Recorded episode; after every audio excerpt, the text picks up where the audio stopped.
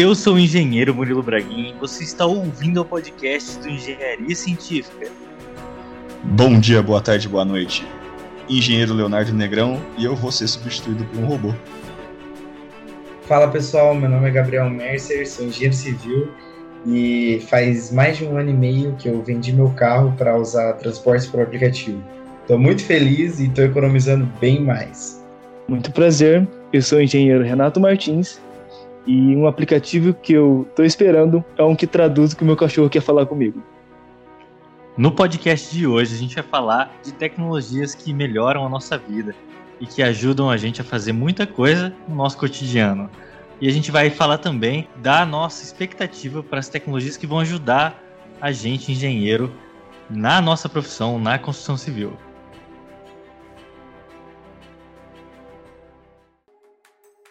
Gabriel, você esteve em São Paulo recentemente.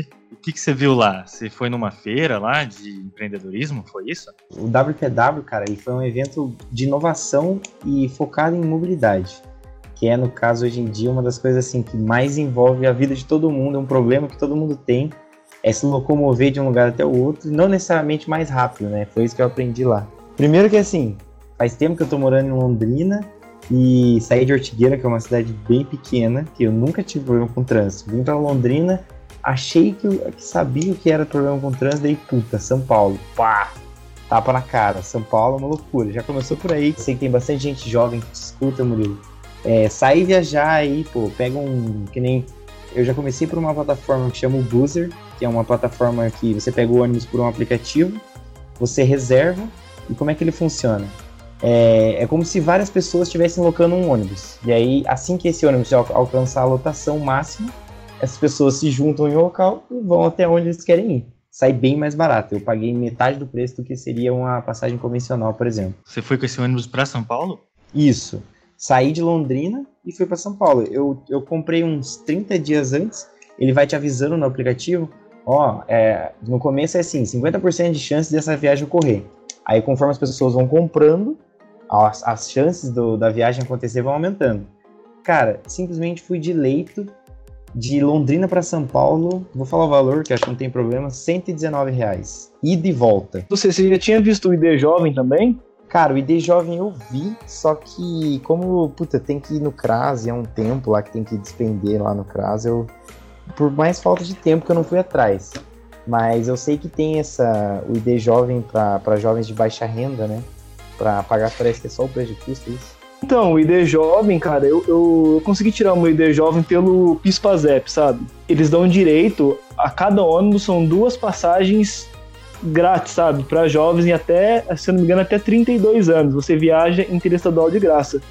E quando eu fui atrás, o rapaz da, da Garcia me falou que se essas duas passagens já tivessem sido ocupadas, eu ganho cinquenta por cento no desconto de uma, de uma outra passagem normal do ônibus. Meu, olha só, que solução de mobilidade, no caso, pro, que o governo está disponibilizando aí, no caso. O que, que é esse I D Jovem? Ele é um aplicativo?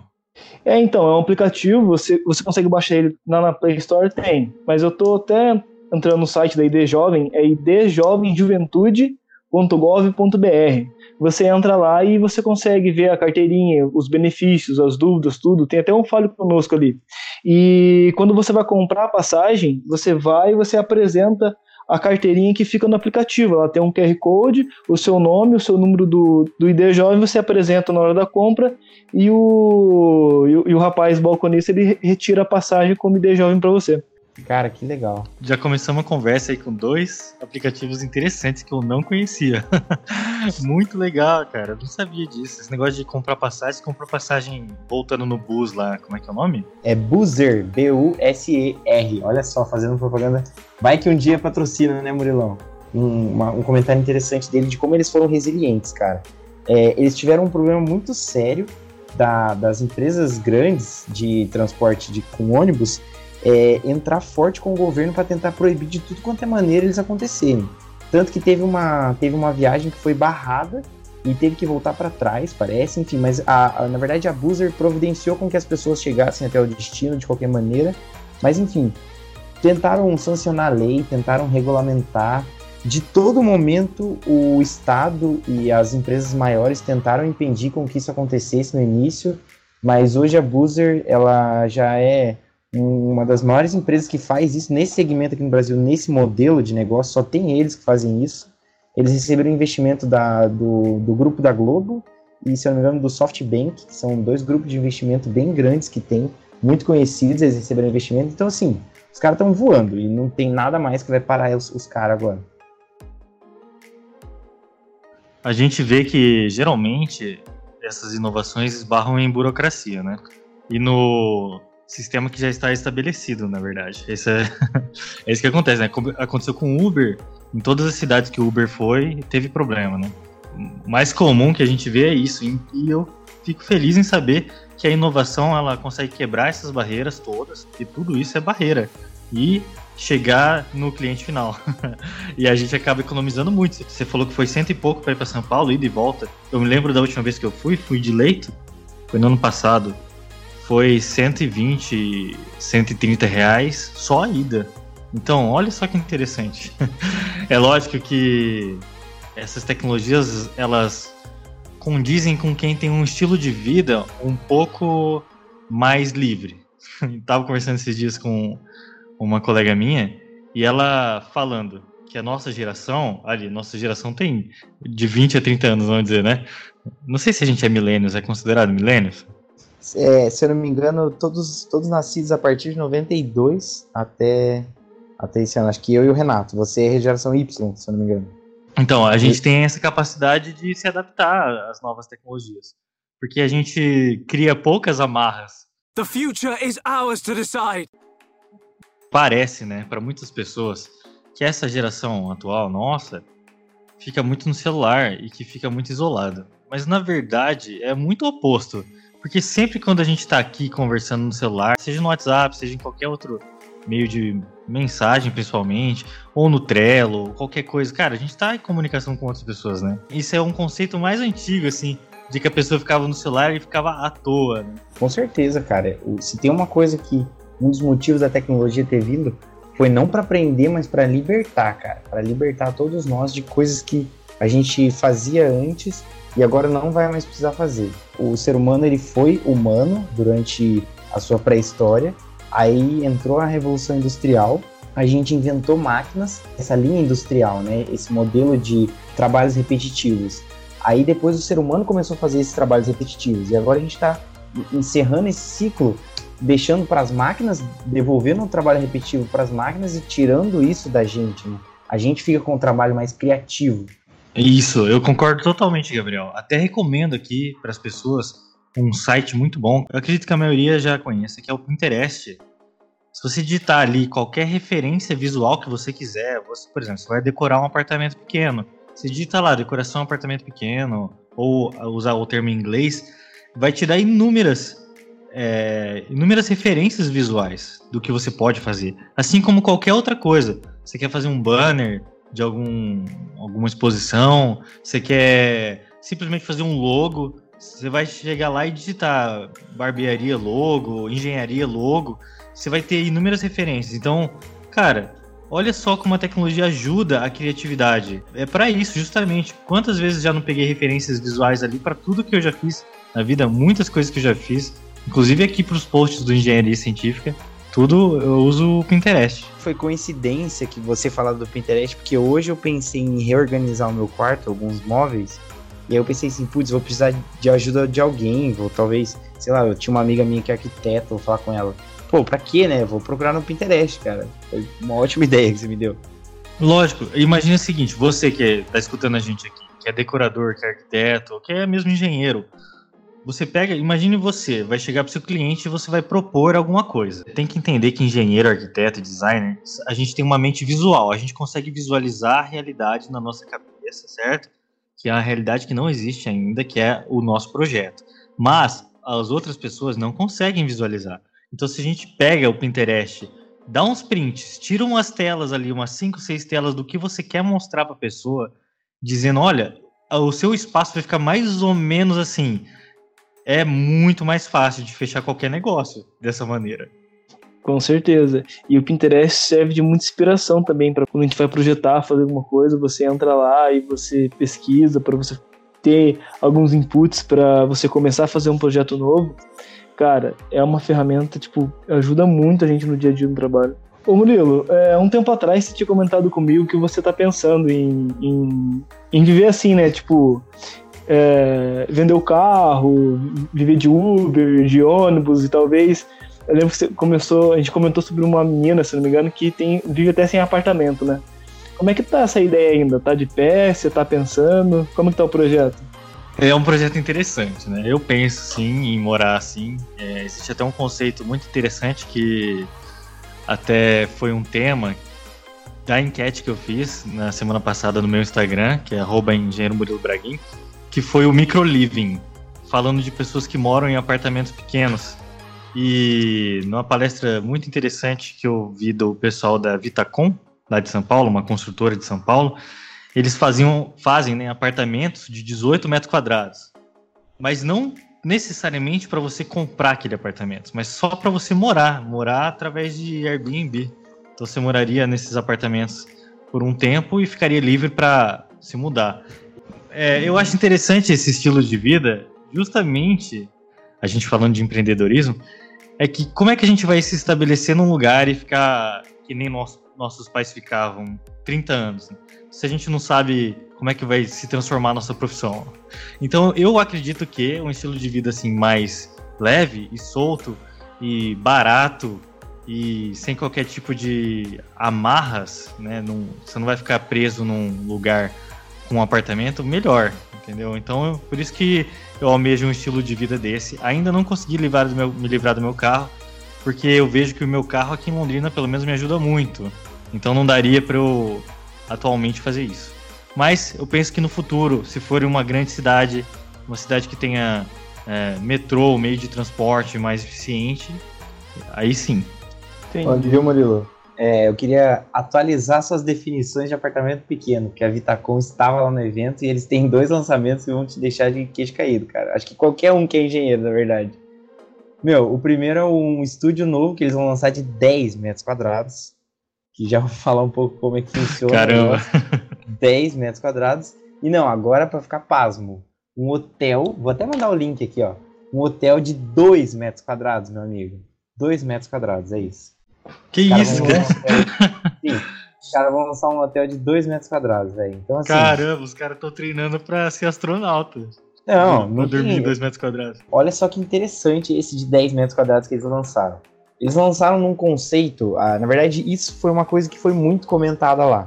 Foi o conceito da, de, das, do acesso ao invés da posse. Cara, esse foi um assunto que foi engraçado, que eu vi ele em várias palestras, várias pessoas falando sobre a mesma coisa. E várias empresas oferecendo esse serviço. No caso da Vitacom, desse apartamento de dez metros quadrados, como que ele funciona? Você não tem espaço para ter a lavanderia, você não tem espaço para ter a cozinha, você basicamente tem um, um quarto-sala ali com pouquíssima coisa para você fazer. E aí a tua cozinha, a tua lavanderia e as, todas as outras coisas que você precisa, que normalmente você tem no apartamento, você compartilha, até o escritório, entendeu? Então o que, que os caras tinham? Os caras tinham um coworking com internet, para você ali trabalhar e ter oportunidade de interagir com as pessoas, ou então se isolar. Eles tinham esses modelos, algumas cápsulazinhas. Eles tinham uma lavanderia, que no tempo que você deixava a tua máquina lavando, você tinha sinuca e pimbolinha ali, para você ah, descontrair com o pessoal ali, enquanto tá lavando sua roupa. E também tinha a cozinha compartilhada, que aí eles tinham um conceito onde você poderia guardar os ingredientes na sua casa, e só cozinhar lá, ali, até o próprio... O, o, a habitação ele ofereceu um serviço de limpeza para a cozinha. Então assim, cara, é, eu vendo isso, é igual você falou, a gente é, que é mais jovem tem essa, esse negócio que a gente não, não tem amarras de nada. Então eu falei assim, cara, por que que eu tenho geladeira? Por que que eu tenho máquina de lavar? Por que que eu tenho isso, cara? Eu poderia estar compartilhando esse tipo de coisa, cara. Eu fiquei pasmo com isso. Eu não sei se você passa por isso, mas aqui em Califórnia, tudo que a gente comenta sobre tecnologia, inovação ou sobre espaços compartilhados como esse, por exemplo, todo mundo fala, ah, aqui não vai chegar, aqui não vai chegar. The future is ours to decide. Lá no evento, foi falado alguma coisa sobre a parte de carros autônomos? Cara, muito, muito se falou de carros autônomos. É, a, quem falou disso foi a diretora da é, Renault, é, a diretora da Renault, que ela estava da fábrica de Curitiba. Aí ela estava contando sobre que muitas, as fabricantes, elas estavam se preocupando em fazer, olha só, tipo, uma diretora de uma fábrica reconhecer isso é foda. Ah, todas as montadoras estavam se preocupando em fazer carros autônomos, e aí vem o Google e começa a fazer um, um aparelho que você coloca em cima do carro e ele fica autônomo. Tipo assim, isso eu já, tipo, fazer carros autônomos já é commodity entre as montadoras, Todo, todos estão fazendo isso. Só que, tipo, a ideia não é ter uma lata que anda, a ideia é você ir de um lugar ao outro sem você precisar dirigir. Então, assim, é, é, um, é, é muito louco isso. Já fazer carro autônomo pra eles já é ultrapassado, cara, pra você ter uma ideia. Fui uma vez numa palestra que o Murilo ainda conseguiu uma entrada pra mim, e lá a gente falou muito de carro autônomo, que esse ano saiu o primeiro carro autônomo de nível quatro. No evento lá, eu lembro que o rapaz falou que tinha incentivo da Uber, que a grande sacada da Uber é quando o carro autônomo nível quatro estiver popularizado, ela vai sair do vermelho, ela vai ganhar, ela vai conseguir faturar mais e... e vai realmente popularizar essa ideia de você entrar num carro igual como se fosse uma franquia do Spotify, né? Você tem tantos quilômetros para você andar e vai ter o aplicativo, você clica, você quer ir daqui para lá e o carro vem buscar você na sua casa. Eu lembro que ele falou que a estimativa era de baixar coisa de sessenta por cento do total de veículos do mundo, assim. Era uma coisa absurda. Foi falado alguma coisa desse tipo lá para isso no evento ou não?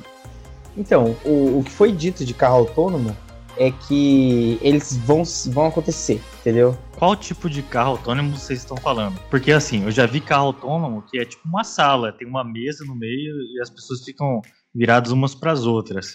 Ele simula como se fosse um, um ambiente de uma sala. É esse tipo de carro autônomo ou carro autônomo que tem um motorista ali, ele vai soltar o carro e o carro vai sozinho pro destino? Então, Murilo, esse carro que você falou, que tem as pessoas simulam uma sala, as pessoas ficam uma de frente para outra, se eu não me engano, é o carro de autônomo nível cinco. Esse carro ainda não, não lançou, a estimativa dele é para mais de dois mil e vinte e cinco, se eu não me engano. Esse ano lançou o carro autônomo de nível quatro, ele, ele faz tudo sozinho e tal, mas você ainda tem que, se eu não me engano, você ainda tem que ficar com a mão no volante ali. E aí tinha o carro autônomo de nível um, né, que ele está desde mil novecentos e noventa e oito, e tem o carro, carro autônomo de nível dois, desde mil novecentos e noventa e dois. Os motoristas têm auxílio dele, mas não, eles não são autônomos em si, sabe? Aí a partir do nível três ele começa a ser semi-autônomo, e o de nível quatro ele já tem, ele já tem uma autonomia maior, você só precisa ficar ali guiando para ter certeza que não vai dar, dar merda, né? É, o carro autônomo ele vai deixar de você... É, tirar essa atividade de dirigir para você ser humano, para você conversar, para você amar uma pessoa no banco de trás. Amar uma pessoa no banco de trás, pessoa no banco de trás, por trás, por... amar uma pessoa no banco de trás. Para você interagir, ser amigo. Então, assim, é, levando nesse assunto uma coisa que acho que a gente como, principalmente nós como engenheiros, podemos se perguntar é o que, que nós fazemos, e todo mundo, na verdade, o que, que a gente faz que uma máquina não consegue fazer, entendeu? Eu tô com isso na minha cabeça faz muito tempo, tipo assim, se a gente não começar a se perguntar isso, cara, logo, logo, o que você faz, seja você engenheiro, advogado, é, médico até, até isso, os robôs estão fazendo, entendeu? Então, assim, isso é uma coisa que, não vou dizer que me assusta, mas é uma coisa que me incentiva, eu acho que t- todo, todo mundo tinha que começar a olhar para isso de uma maneira diferente. E não só dirigir, cara. Ó, eu tô com uma matéria aberta aqui, da, da Folha, que os robôs ameaçam cinquenta e quatro por cento dos empregos formais no Brasil. Até dois mil e vinte e seis, trinta milhões de vagas, imagina, vagas, poderiam ser fechadas de acordo com um estudo inédito que avaliou dois mil seiscentas e duas ocupações. Queria saber de vocês aí, o que vocês acham disso, vocês acham que o que vocês fazem pode ser substituído e, e o que, que a gente como engenheiro pode fazer para tentar evitar esse tipo de coisa? Cara, você tem, tipo, toda a razão. Se você faz alguma coisa que é, dá para ser um robô, um robô pode fazer, você vai ser substituído por um. Por exemplo, eu acho que, vamos pensar que o pessoal do... que atende telefone, lá, do telemarketing, pô, aquele pessoal já tá sendo substituído, vai, é, uma, é uma profissão que vai acabar. Eu brinco com, tipo, profissões também, por exemplo, igual advogado, cara, Tem um colega meu que ele tá fazendo direito, ele tá se formando agora, ele tá super preocupado porque ele viu que tem uma startup, ela já consegue analisar todos os processos que já foram julgados e consegue montar uma, uma causa para você, e você já vai com uma causa bem mais elaborada e mais fácil para você entrar com o recurso. Você não precisa contratar direto o advogado para fazer isso.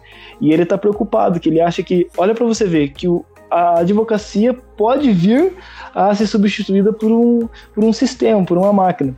E é, isso é, eu achei isso muito bacana. E na parte da engenharia, o que eu acho... Na verdade, assim, tudo que é, tudo que é repetitivo que nós fazemos, máquinas vão fazer. Eu tento não trabalhar como um robô trabalharia. Eu tento fazer projetos é, sempre procurando economizar um pouco mais, sempre olhando o projeto com outros olhos, para tentar ter um diferencial que uma máquina talvez não teria. Mas eu não sei onde a nossa tecnologia vai parar, e eu acho que até isso vai ser substituído um dia. As máquinas realmente vão substituir a mão de obra, e a gente tem que se preocupar com isso em relação à engenharia civil? Cara, na indústria da, da engenharia, eu acredito que seja uma questão mais complicada essa substituição. Ela é mais gradual, ela tem um status quo aí mais complicado para ser quebrado, né? Tanto que não é à toa que hoje ainda a gente vê muita coisa artesanal, manual, tem melhorado. Eu acho que da nossa época aí de, de estágio para hoje em dia a gente já vê uma evolução bem grande, mas não é uma, uma realidade muito distante a gente ter visto escoramento com eucalipto, por exemplo. Se pensar nessa parte de tecnologia, usar tecnologia e tudo mais, acho que vai substituir, mas aos poucos. Ainda depende muito, na construção civil depende muito ainda de, de pessoas. Eu acredito que só aqueles serviços mais, que nem você falou aí, manuais, é o que vão ser mais facilmente substituíveis. Que a gente pode observar os exemplos que a gente já tem atualmente. Por exemplo, falando de construção civil, a gente tem hoje mega máquinas, né? A gente tem escavadeiras enormes, tem tratores, tem vários equipamentos de grande porte. Quantas pessoas já substituíram, certo? Imagina assim, uma escavadeira trabalhando na obra, uma motoniveladora, vamos pegar essa, essa máquina. Imagine quantas pessoas teriam que trabalhar equivalentes a um trabalho de uma motoniveladora. É um absurdo, certo? Eu acho que as pessoas se preocupam muito com a questão de, de desemprego, né? Quando vê tecnologia, as pessoas se assustam, é, mas elas também às vezes não, não pensam que essa evolução vai abrir novas oportunidades, né? Novas oportunidades, novas necessidades de, de emprego e de funções para serem executadas. E isso aí é um mercado que vai se transformando, na verdade. E melhora os, os produtos, deixam mais acessíveis esses produtos também às pessoas, né? É, o que você deu de exemplo, questão de, de moto no nivelador, mas capaz de, de a gente ter carro, né, esses, esses veículos autônomos, né? Esses equipamentos mais automatizados. Você vai ter uma etapa que às vezes demora muito numa obra, muito mais rápida. Você vai economizar muito tempo, e que é um gasto muito alto numa, numa construção, né? Essa mobilização de mão de obra e tudo mais, você vai acabar reduzindo, tendo uma redução de custo. É, e já é, um, já é uma atividade que não é feita por pessoas, são máquinas que são feitas. Você, ah, mas os operadores dessas máquinas? Você vai ter necessidade de pessoas para programar é, coisas autônomas, você vai ter uma outra necessidade, vai continuar precisando de gente, só que de, em, outras, em outras áreas. The future is ours to decide. Eu acredito que, olhando de um ponto otimista, que a tecnologia ela só faz com que as pessoas melhorem intelectualmente e tentem alcançar novos patamares. Se você foi substituído por um robô, por exemplo, se o atendimento passou a ser um, um chatbot, por exemplo, e te substituiu, então, quer dizer, você fazia um processo que era muito simplório, vamos dizer assim. Mas eu acho que, assim como outras tecnologias do passado, por exemplo, quando inventaram a T V, falaram que o rádio morreria. E o rádio está aí até hoje. Então, assim, todas as tecnologias eu acho que não vêm para substituir necessariamente o que existia anteriormente, mas vêm para agregar à sociedade. Então, a gente vê, tipo, Uber, daqui a pouco vai ter Uber autônomo. Então, o que, que hoje os motoristas de Uber vão fazer da vida? Então, assim, antes de existir o Uber, o que, que esses caras faziam? Então, depois que tiver o Uber autônomo, esse povo vai migrar para outra coisa. Entende? Então, existe, eu acho, que uma migração de serviços e não uma anulação necessariamente de mão de obra. Mas eu acredito que a inteligência humana ainda vai ser usada em outros aspectos. Que nem diz o cara, se no mundo só existirem robôs, então eu quero ser o mecânico que vai consertar os robôs, entendeu? Eu quero ser o cara que vai botar inteligência na cabeça dos robôs. Eu não quero ser mais o cara que fazia o trabalho que o robô faz. Eu sei que na fábrica, eu acho que da Toyota, eles estão usando exoesqueletos, né? E daí eu pensei o seguinte, cara, usando exoesqueleto parece um negócio tão futurista, né? Um negócio tão legal. E daí eu vi uma vez uma palestra que o cara falando o seguinte, ah, por que, que eles estão usando exoesqueleto? Então não é só porque o exoesqueleto consegue fazer o ser humano transportar cinco vezes o peso que ele transportava antes, mas é porque o exoesqueleto a, acoplado no corpo humano está fazendo um, um motion sense, está monitorando os movimentos humanos para daqui a pouco, a próxima escala evolutiva da tecnologia, ser o robô que vai fazer todos aqueles movimentos que o ser humano estava fazendo. Caramba, cara. Meu, faz todo sentido. Eu nunca tinha pensado nisso. É. O exoesqueleto, ele tá aprendendo como é que faz o movimento. Puta que foda, velho. Falando de robô que aprende o movimento, você viu aquela máquina, aquele robô que faz, que cozinha? Ele são duas mãos mecânicas assim, aí você coloca os alimentos tal ali do ladinho e ele prepara o alimento é, conforme o chefe preparou. Eu tava dando uma olhada, o chefe prepara o alimento com, com aquelas sondas e que, que vê certinho o movimento da mão dele e tal, como ele prepara. E aí você vai lá, coloca no robô, fala que você quer comer a comida e tal, chefe, e ele prepara. Claro que tem que ser, igual você falou, igual o exoesqueleto tá fazendo, tá lendo o movimento, essa mão robótica também, também faz. E o mais legal, ela é autolimpante. Imaginou daqui uns dias você tá assistindo o MasterChef, você olha lá e fala assim, hum... gostei desse peixe. Você vai lá, baixa o arquivo na T V, que vai ser uma T V muito doida, você baixa na T V, coloca nas mãos e elas preparam o alimento e fica igualzinho o cara tá fazendo na T V. Nossa, que sensacional, hein? Muito foda, muito foda. Parafraseando um pouco o que o Murilo tava falando, uma coisa que eu percebi lá no evento. Cara, a quantidade de patinete e elétrico, bicicleta elétrica, patinete que dava pra andar de duas pessoas, patinete de andar sentado, de pé.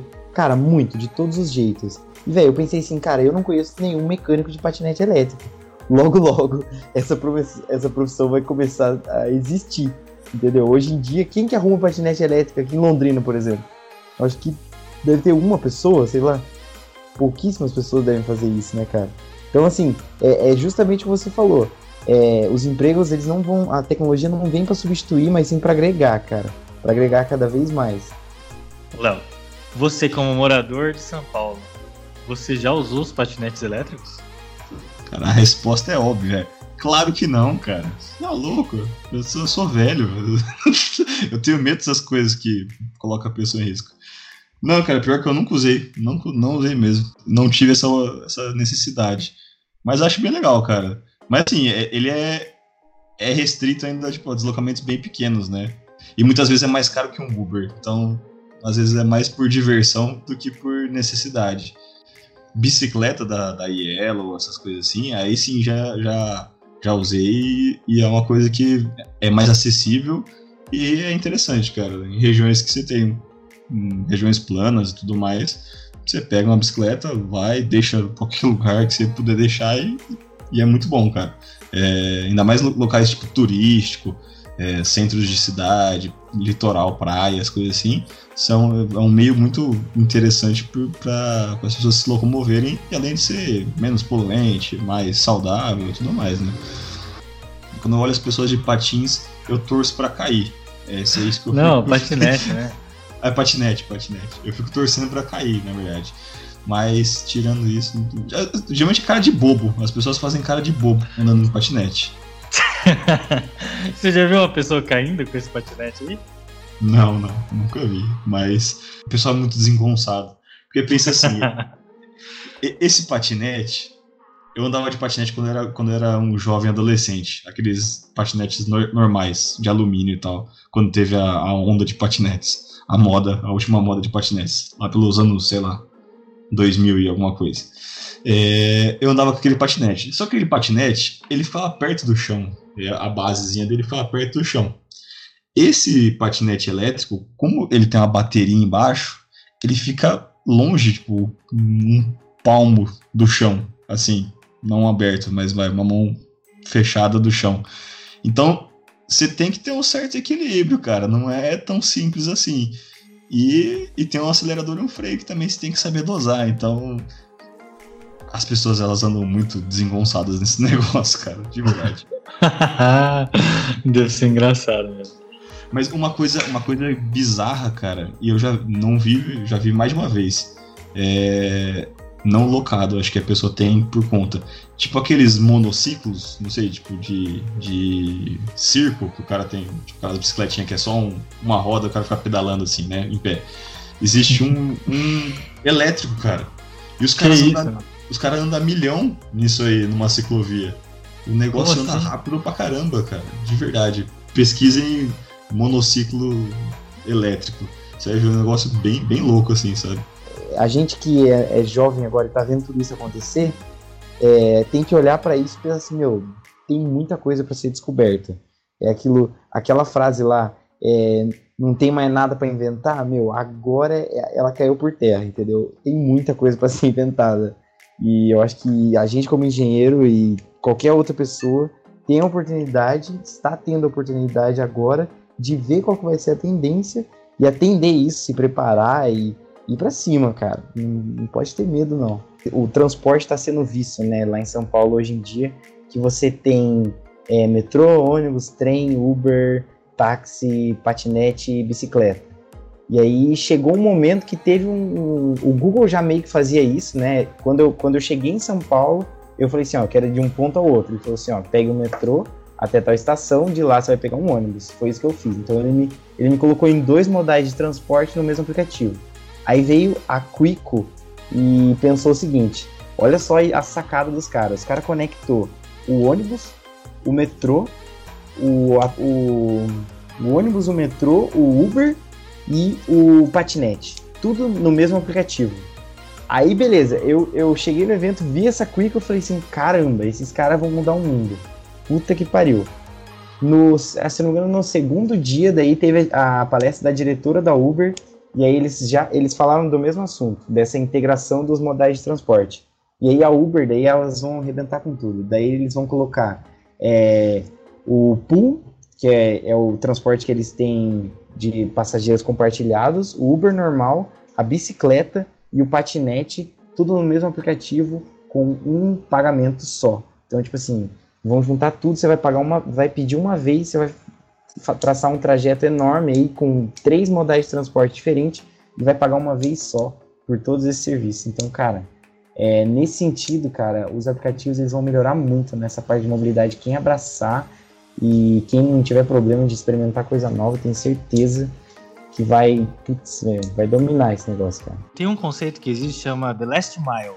Então, assim, qual que é a dificuldade dos transportes atualmente? O transporte que eu digo coletivo e compartilhado, né? Por exemplo, você vai sair da sua casa, você vai pegar um ônibus, esse ônibus vai te levar até perto do seu trabalho e você vai ter que andar até o seu trabalho. Geralmente, o que acontece? Esse translado da sua casa até o ônibus e do ônibus até o seu trabalho, ele é um translado ainda dificultoso para as pessoas. Então, o que as pessoas têm que fazer? Elas têm que fazer um complemento desse translado. O que geralmente acontece, a pessoa pode ir o carro dela, por exemplo, até perto do metrô, ela deixa lá o carro, pega o metrô em São Paulo e vai até o ponto perto do seu trabalho, mais perto do seu trabalho, certo? Mas para ela não ter que usar esse carro para chegar até o metrô, aí que eu acho que é o mais interessante desse aplicativo que você falou, Gabriel, é essa comunicação entre vários meios de transporte diferentes. Então, se a pessoa puder pegar um patinete para chegar até o metrô, e do metrô pega outro patinete até chegar ao trabalho, acho muito interessante. The future is ours to decide. Eu olho a tecnologia com esses olhos, assim. Por exemplo, se as pessoas hoje gastam duas, três horas por dia no trânsito, imagine se você tiver um carro autônomo ele vai se transformar numa mesa de trabalho para você e você vai poder trabalhar naquelas duas, três horas. Eu vi um conceito uma vez, e desculpem os ouvintes aqui, que eu não sei as referências, porque eu não guardo as referências, cara, eu só ouço as coisas e solto. Eu vi um conceito uma vez que era o seguinte, não só de casas itinerantes, igual a gente já conversou aqui hoje, de microliving e de viver temporariamente nos locais, mas como de trabalhos em movimento. Então as pessoas vão estar... Tá a carga horária de trabalho dela vai poder ser de uma cidade até outra. No trajeto, no translado que ela vai gastar, vai ser o horário que ela vai estar usando para trabalhar. Por que não? Imagine eu editando podcast, duas horas ali no carro ali já vai adiantar muita coisa, viu? Hoje em dia o que dá para fazer é ir ouvindo podcast de engenharia científica, falei. É isso aí. Com certeza, já vai ouvindo, pô, vai aprendendo algumas coisas. Cara, dirigir ouvindo podcast é ótimo, velho. Não sei se vocês curtem, eu curto pra caramba. Melhor momento pra mim, ouvindo podcast, é, é dirigindo também, ou na academia, ou lavando louça. Esses são os três melhores momentos pra ouvir podcast. É verdade. Muito produtivo, cara, isso, né? Vocês sabem que eu tava ouvindo um podcast, uh, até foi do Jovem Nerd, o último que eles lançaram agora. O que, que eles estavam falando? Cara, o podcast é uma tecnologia avançada em relação ao YouTube. Sabe por quê? Porque o que que acontece? Na mídia em áudio, você tirou a necessidade da pessoa estar em frente a uma tela e ouvindo e, e coletando conhecimento e aprendendo. Você deixou a pessoa, a pessoa livre para fazer o que ela quiser e ainda continuar aprendendo. Então, o que eles disseram é que o podcast é o YouTube em áudio. Olha só que interessante essa visão.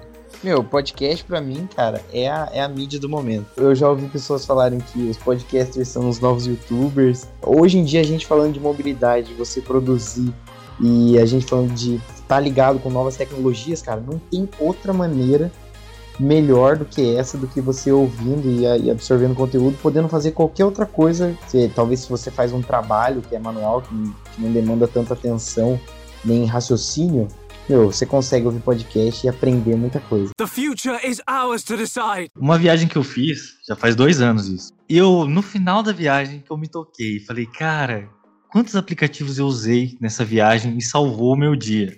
Então, por exemplo, o Waze, querendo ou não, já tá um aplicativo, já, já aí tem um tempo, né?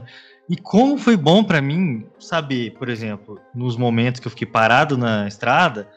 A, o tempo que eu tinha de congestionamento, ou ele me deu uma rota diferente, ou me indicou muitas vezes o radar móvel. É lógico que eu tô falando aqui que eu ando na velocidade baixa, eu não ando na velocidade alta não. Mas se eu andasse na velocidade alta, né, ele teria me salvado ali de algumas multas, entendeu? O radar móvel. Mas isso que é legal. Então, buraco na pista e acidente. Nesse trajeto que eu fiz até Florianópolis, teve um acidente, tinha buraco na pista, tinha tudo, né? Tinha obras na pista e... o aplicativo ele dava o feedback, olha, vai ter uma obra na pista daqui a um quilômetro. E quem dava esse feedback, na verdade, não é a própria plataforma, é as pessoas, né, que estavam andando ali, nos outros Waze. Então dava para ver, olhando no mapa, vários perfis de pessoas, né, que estavam com o Waze e essa rede conectada, gerando informação. E eu fico pensando assim, imagina em tempos anteriores, é, eu não saberia quanto tempo eu ficaria no congestionamento, não saberia que existiria buraco, que teria radar... que estaria, teria um acidente. Então, assim, essas informações, elas são necessariamente importantes? Não, mas elas ajudam e facilitam a vida? Com certeza. É melhor ter a informação do que não ter, né? E eu achei muito legal isso, essa experiência. E quando eu cheguei no lugar, eu fui de Airbnb, até teve um, um podcast que a gente gravou aqui, que foi sobre Airbnb, então procurem na playlist aí que vocês vão achar, muito interessante. Então foi onde eu fiquei no Airbnb, então ó, Waze, Airbnb que eu cheguei lá, cheguei no Airbnb onze da noite, não sabia onde comer, abri meu iFood, tinha lá um estabelecimento, na verdade cheguei tipo, era dez para as onze da noite, um estabelecimento, uma lanchonete, que fechava às onze, e eu pedi, faltando três minutos, e chegou o lanche pra mim. Então imagina assim, eu chegar num lugar que eu não conheço, não sabia onde comer, onze da noite, perdido, provavelmente eu, eu ia ficar sem comer, e eu consegui comer... justamente por causa do aplicativo.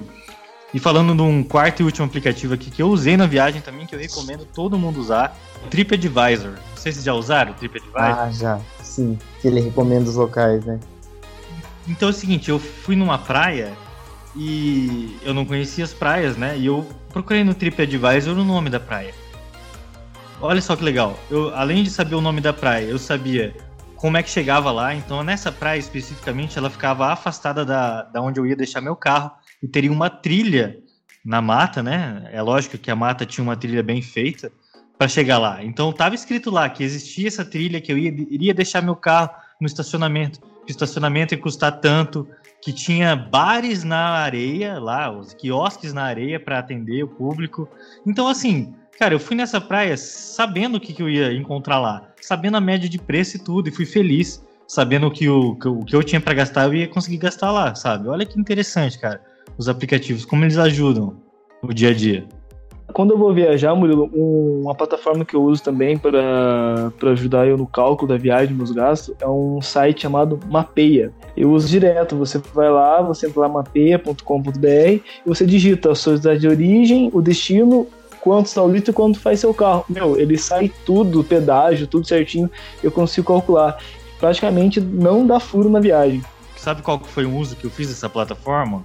Uma vez eu tinha que, para uma palestra que eu dei, eu tinha que calcular o quanto que custou no meu translado, e eu usei uma Mapeia.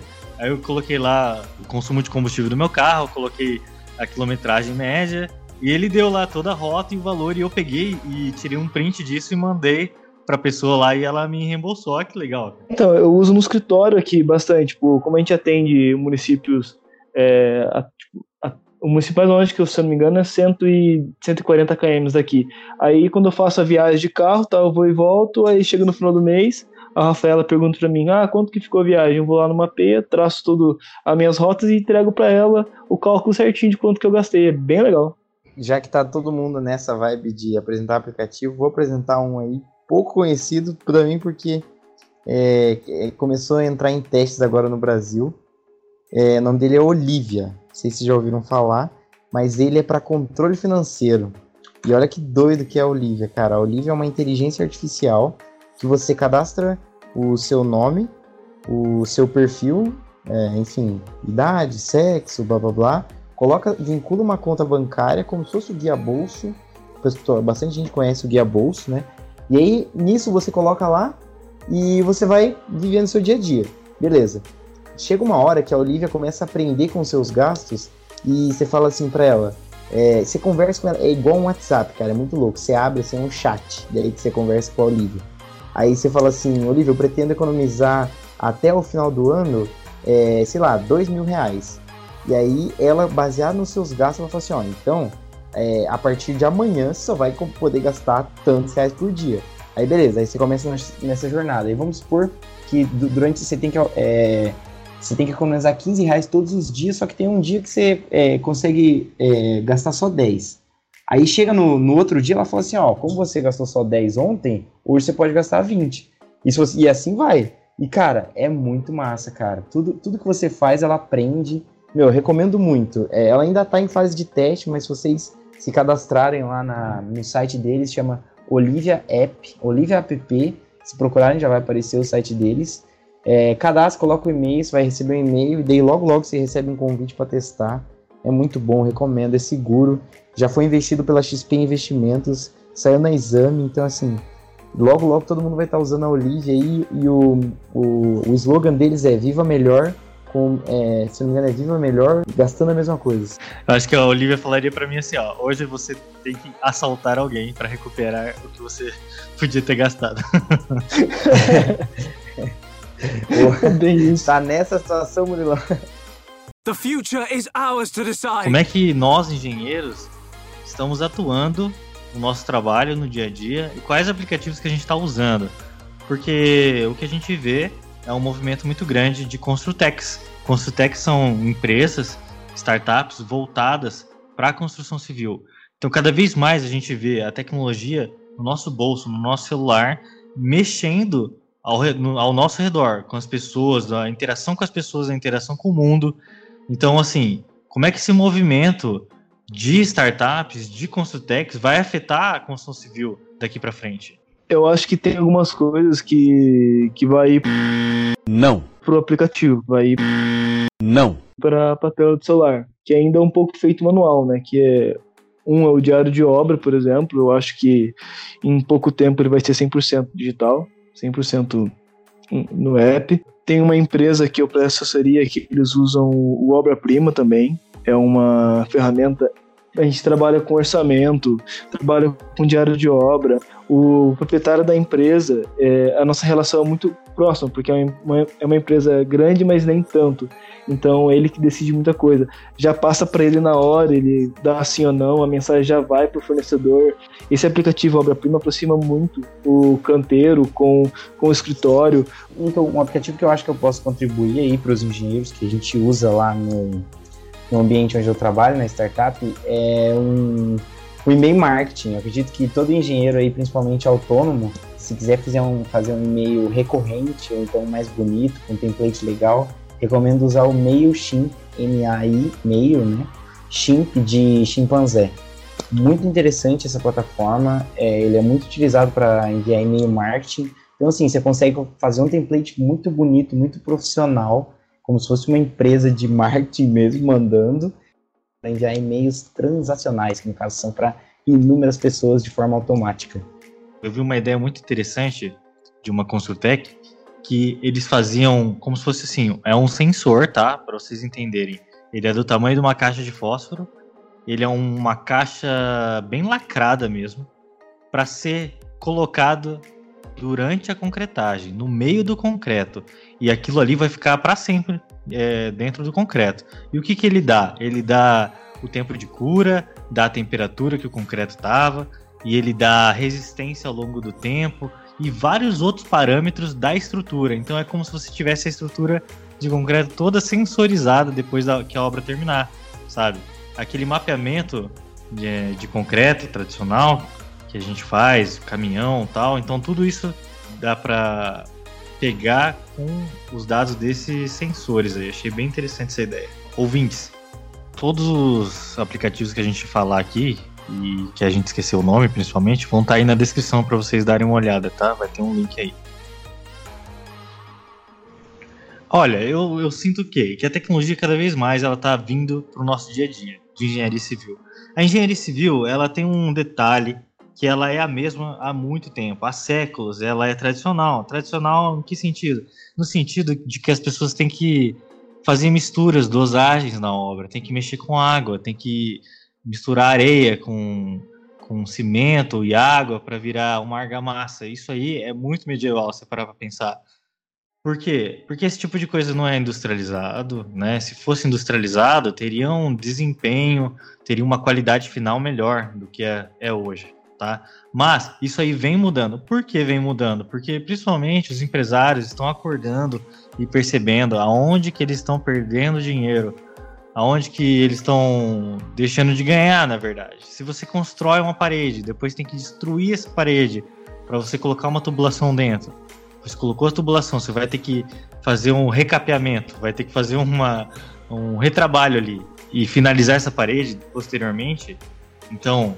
cara, perdeu-se muito dinheiro quebrando coisas. Então, as pessoas começaram a entender que, olha, então vamos construir sem ter que quebrar no processo de construção, é melhor. Uma imagem muito legal de uma impressora três D para construção de casas, mas essa impressora três D, ela fazia peças monolíticas. Então, tinha uma ponte que fizeram, toda impressa em três D, e essa ponte era uma estrutura única, e muito com uns desenhos muito orgânicos, sabe? Nada traçados retilíneos. O que acontece? O traçado orgânico é melhor se a gente for parar para pensar em termos de cargas e os desvios da, das cargas sobre uma ponte. A carga ela não é retilínea, né? Ela segue um traçado trapezoidal. Então a, a ponte, se ela tem uma curvatura melhorada do que a curvatura tradicionalmente feita, ela vai ser melhor estruturalmente. Ou seja, você vai estar aplicando o material onde ele deve ser aplicado e retirando o volume de material onde ele não precisaria existir. E falando em construção três D, você viu, Murilo, que legal, tipo, e o Gabriel também. É, a impressora três D de casas, ela faz uma casa em quarenta e oito horas. Muito doido, cara. Muito louco essa casa em quarenta e oito horas. Eu achei super resistente também, né, cara? um, que ela usa alvenaria estrutural, né, cara? Muito legal. Existe uma startup brasileira que já está trabalhando com impressoras três D residenciais para casa. Chama Inova House. O que eu vi de impressão três D ultimamente, achei muito legal. É, impressoras em que você consegue colocar diversos materiais. Então você vai colocar não só materiais, vamos dizer assim, cimentícios, né, argilosos, para se fazer uma parede, como você vai colocar cobre ali no meio e plástico. E a impressora, ela vai tanto fazendo a parede como já fazendo a tubulação com a fiação dentro, sabe? Esse é o nível de impressão três D que já existe. É lógico que os ouvintes, os ouvintes vão falar assim, ah, isso aí é impossível, isso aí é muito surreal, é um negócio caro. Beleza, é um negócio caro. Imagine você imprimir uma casa só, é cara. E se você imprimir mil casas na sequência, é caro? Então, o custo é muito mais barato, né? E lembrando dessa impressora três D que imprime com vários objetos, eu lembro naquela palestra que eu fui, eu não lembro o nome do palestrante, ele estava falando que várias montadoras de carros estão comprando impressoras três D que imprime em, em, em, vários, em vários materiais para fazer, por exemplo, maçaneta de porta, com o aço todo trabalhado, trançado, tipo, impossível de fazer manual, sabe? Tinha que ser feito na, na impressora. Muito legal. E na, na palestra ele falou que a intenção dessas impressoras que imprimem com vários materiais para a montadora é que um dia essa impressora vai fazer o carro do começo ao fim. Ela vai imprimir literalmente o pneu, o amortecedor, ela vai conseguir trabalhar com a maleabilidade do material também. Então, meu, imagina que louco você chegar num lugar e você imprimir o carro. Imagina que legal você poder comprar um tênis no futuro. Você compra um tênis e você coloca na impressora e ela imprime seu tênis, assim. Imagina que, que loucura.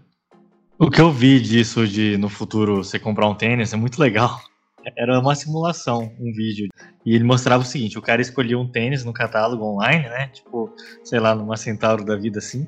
E daí chegava pelo correio o, três, quatro pacotinhos de pó.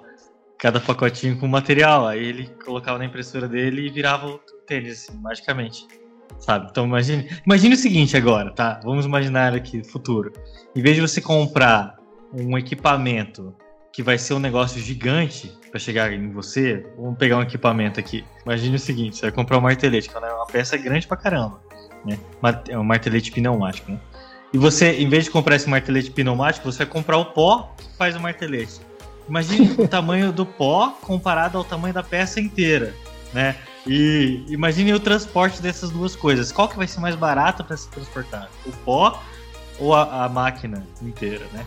Olha que interessante se a gente fizer esse exercício de futuro. Transportar o pó seria muito mais fácil que transportar a máquina em si, porque o pó você pode colocar ele em tubos de tamanhos diferentes que encaixa melhor, então você consegue carregar mais um espaço menor, ou, ou mais organizado, ou mais é, otimizado o espaço. The future is ours to decide. O que eu acho bom desse processo de transformação da mão de obra, de transformação do trabalho, é justamente é, o impulsionamento para o aprimoramento profissional, sabe? Uma coisa que, se você tem a construção civil há cem, duzentos, trezentos anos, a mesma coisa, e você tem pessoas ali trabalhando naquilo, querendo ou não, existe uma acomodação social, uma acomodação trabalhista naquele processo, que deixa tudo mais moroso. Então, eu acho que se a tecnologia quebra esse processo,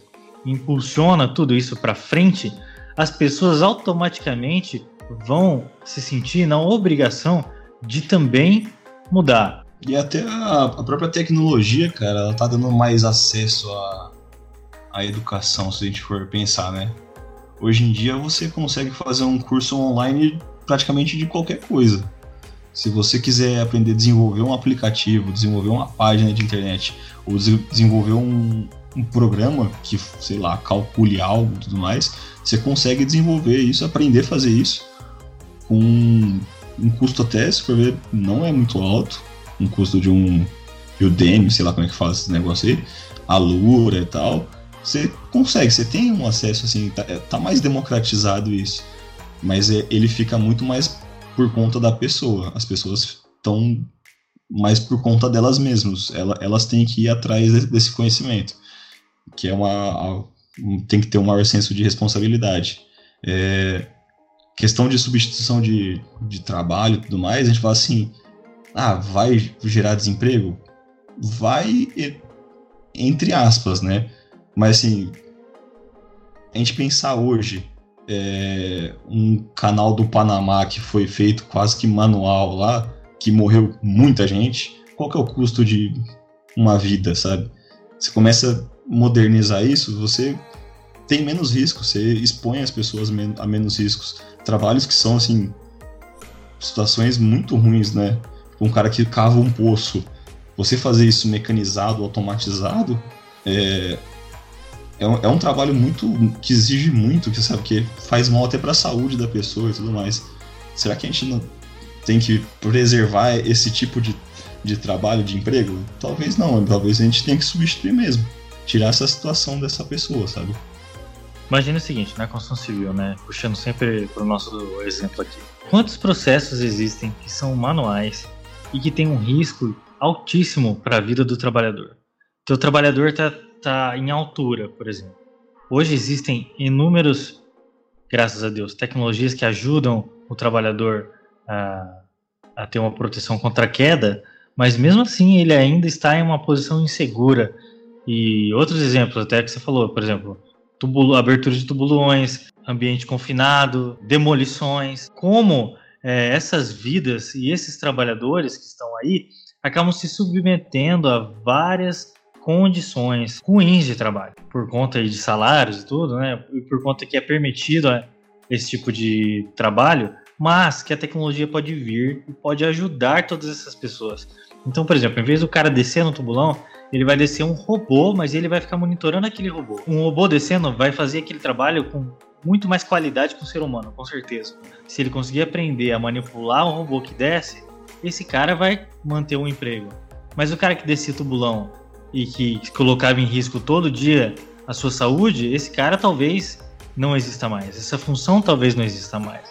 Porque, queira ou não, em termos econômicos, é muito melhor você ter um robô que, se der algum problema, seja destruído e nada aconteça, do que você ter uma vida humana que, que se perde aí, assim, facilmente num acidente de trabalho. A pessoa tem que saber também acompanhar, se reinventar e tudo mais. É complicado? É. Falar que, que é fácil não é. Mas se a gente pensar hoje em dia até em profissões até, assim, de pessoas que são instruídas e tudo mais, que tendem a, a não existir no futuro próximo, como um contador. Talvez isso não vai existir mais, porque você pode botar um computador para fazer tudo, toda a parte de contabilidade, uma inteligência artificial, sei lá, uma coisa assim, pode fazer toda a parte de contabilidade de uma empresa. E isso vai ter um profissional que estudou, que tem, sabe, um, uma formação, o cara tem um conhecimento, ele não é um serviço manual, e ele vai ficar, assim, num, numa fase que ele não vai, meio que num limbo da vida. Esse cara tem que se reinventar, ele tem que olhar e falar assim, eu preciso mudar meu caminho, eu preciso, sei lá, aprender a programar porque eu consigo fazer uma programação com o que eu conheço de contabilidade. Eu vou gerar um programa para isso, vou gerar uma solução para isso. Então, não é uma coisa restrita só a trabalhos manuais, trabalhos braçais. A tecnologia vem também para substituir pessoas formadas, pessoas graduadas e tudo mais também. Uma coisa também a se pensar, que é uma tendência muito grande, que também veio da tecnologia e toda a concorrência que existe hoje mercadológica, e, e digo mais, a concorrência que existe hoje em termos de inovação nas áreas, é que o ensino vai ficar cada vez mais barato. Então o Léo deu o exemplo aí do Udemy. O Udemy é um site onde você tem uma série de cursos para se fazer, que muitos deles são de graça, assim como inúmeros outros sites. Existem também cursos totalmente de graça. Por exemplo, Senai é um site que eu já entrei, já fiz curso online e recebi certificado, tudo, de horas, adquiri um conhecimento. A, a tecnologia vem, se a gente pensar no sentido ruim, negativo do negócio, para substituir as pessoas. Mas, por outro lado, existe uma tecnologia que vem para agregar no conhecimento da pessoa e fazer a pessoa atingir um novo patamar profissional. Então, assim, para quem fica só reclamando, vai continuar sempre reclamando, independente da, da tecnologia, sempre vai estar para trás.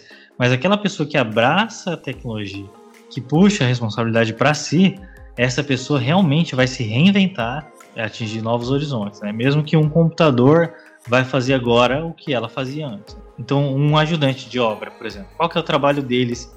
Uma grande parcela do trabalho deles é transporte, transporte horizontal, é pegar um material que está no ponto A e levar para o ponto B.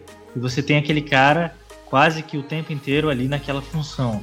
Se você começar a colocar essa função para um robô, por exemplo, um robô carregador, que vai, além de carregar, organizar todo o material numa sequência lógica, organizar o material, por exemplo, numa sequência até de validade, alguma coisa assim.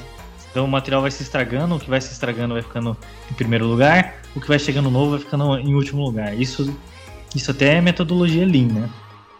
Então, esse servente que antes fazia esse trabalho, e fazia um trabalho que, não por ele ser humano, ser humano, mas porque é um trabalho de construção civil artesanal, era um trabalho de baixa qualidade, independente do esforço do cara, de baixa qualidade, agora vai ser de alta qualidade. E esse cara, ele pode ocupar daí o tempo dele para outras coisas. The future is ours to decide. A gente nesse podcast só tá falando mais de tecnologias de software, né? Mas uma tecnologia bem interessante, uma tecnologia construtiva que eu já estudei, é a argamassa polimérica. Vamos fazer um exercício mental aqui, ouvintes. Você vai construir a sua parede, você vai assentar os seus blocos. Entre os seus blocos você vai utilizar uma argamassa, ok? Essa argamassa você pode utilizar ela de várias formas. Você pode bater ela na sua obra. Então você vai misturar areia, cimento, água e você vai fazer uma massa daquilo. Você misturou tudo aquilo, fez uma massa e você vai colocar essa massa sobre o seu bloco e empilhar um bloco em cima disso, ok? Hoje em dia você já pode comprar essa argamassa industrializada. Então essa argamassa já foi batida numa indústria, onde foi calculado lá as quantidades corretas de materiais para você já ter um desempenho melhor, ok? Mas, hoje ainda, você pode optar por comprar uma argamassa polimérica, que é uma argamassa, uma argamassa que vem num saquinho, e ela já vem pronta para uso. E você vai aplicar essa argamassa agora, como um confeiteiro aplica, por exemplo, uma cobertura de bolo, sabe? Apertando uma bisnaga, e ela vai sair fácil e vai sair um cordão de argamassa. E você vem com o seu bloco em cima e comprime esse cordão de argamassa. Nesse processo dessa tecnologia que eu acabei de citar para vocês, que foge de uma tecnologia de software, uma tecnologia é, informática, é uma tecnologia prática.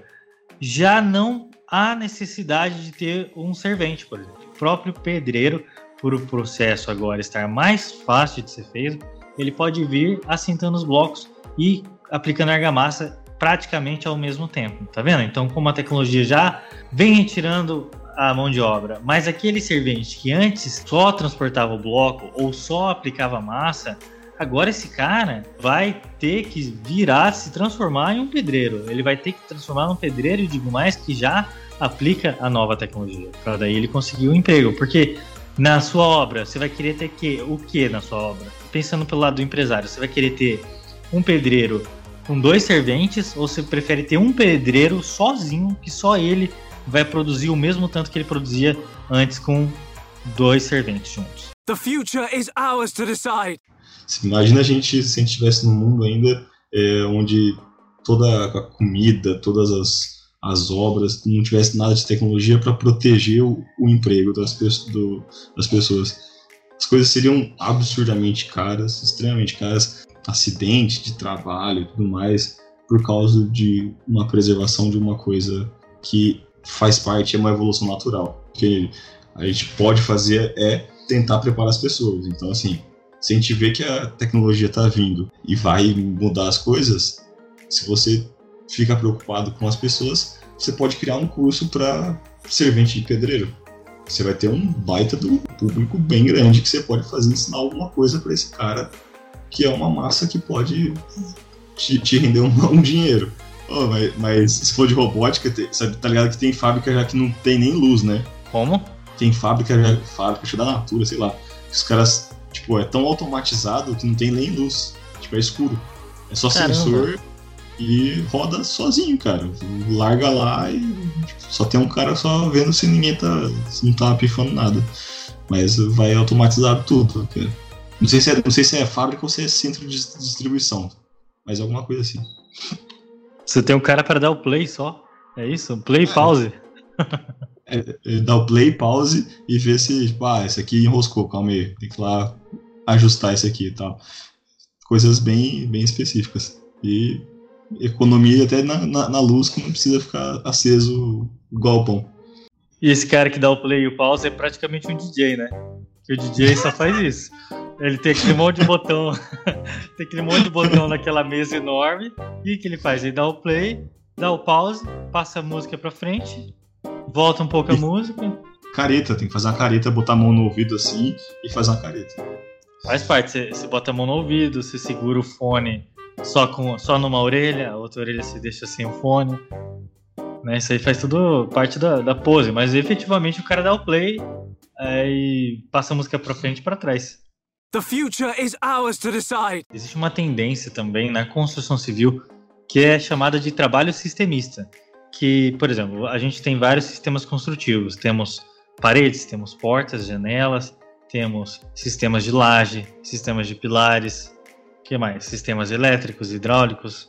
Bom, esses são os, alguns exemplos. Atualmente, na construção civil, todos esses processos, como são muito artesanais, você tem uma gama de profissionais que trabalham para você e esses profissionais vão individualmente seus trabalhos. A tendência à transformação disso é você contratar um cara que é o sistemista, aquele que vai fazer o sistema do começo ao fim, que vai colocar todas as tubulações, que vai deixar, na verdade, o sistema construtivo funcionando para daí um próximo cara sistemista começar a fazer o deles.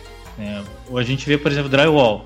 Então você contrata hoje, não um instalador de drywall mais, mas um sistemista de drywall, o cara que vai fazer todos os drywall, colocar, sei lá, todas as tubulações que você precisa. Então o cara vai te entregar a parede pronta, sabe? Vai te entregar, entregar a parede até acabada, já pintada. Então essa é a tendência. Então, por exemplo, ah, aquele trabalho do pintor que você contratava um cara, que o cara ficaria na sua obra full time, constantemente, pintando uma coisa ali, outra aqui.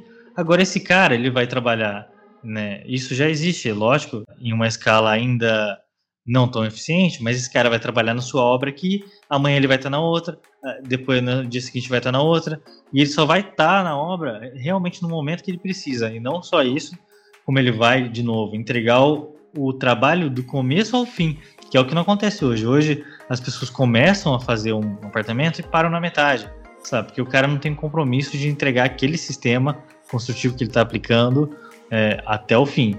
É, e outra coisa que eu já vi, e algumas construtoras grandes é, nacionais, por exemplo a Gafisa, numa palestra que eu fui, os próprios sistemistas são pessoas que têm as suas empresas, estão, geralmente são C N P Js, que já são homologados por indústrias, já passou por uma avaliação de uma indústria e ele está apto a usar aqueles produtos que ele vai aplicar na sua obra.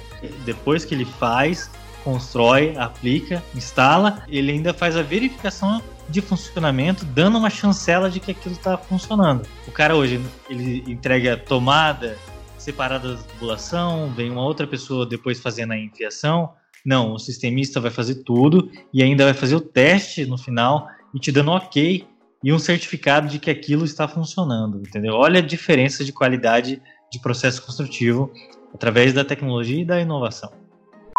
Então é isso, pessoal. Se você ouviu a gente até aqui, e principalmente se você aprendeu alguma coisa, não deixe de seguir o Engenharia Científica nas plataformas onde sai o Engenharia Científica, que é o Spotify, Deezer, iTunes. Veja também o Engenharia Científica T V, que sai no YouTube e no I G T V.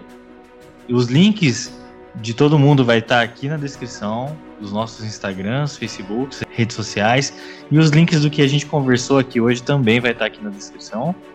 Então é isso, pessoal. Muito obrigado e até a próxima. Ouvinte, se você conhece alguma tecnologia e quer compartilhar com a gente, mande um e-mail para podcast arroba engenharia científica ponto com ponto b r que a gente vai ler aqui num próximo podcast.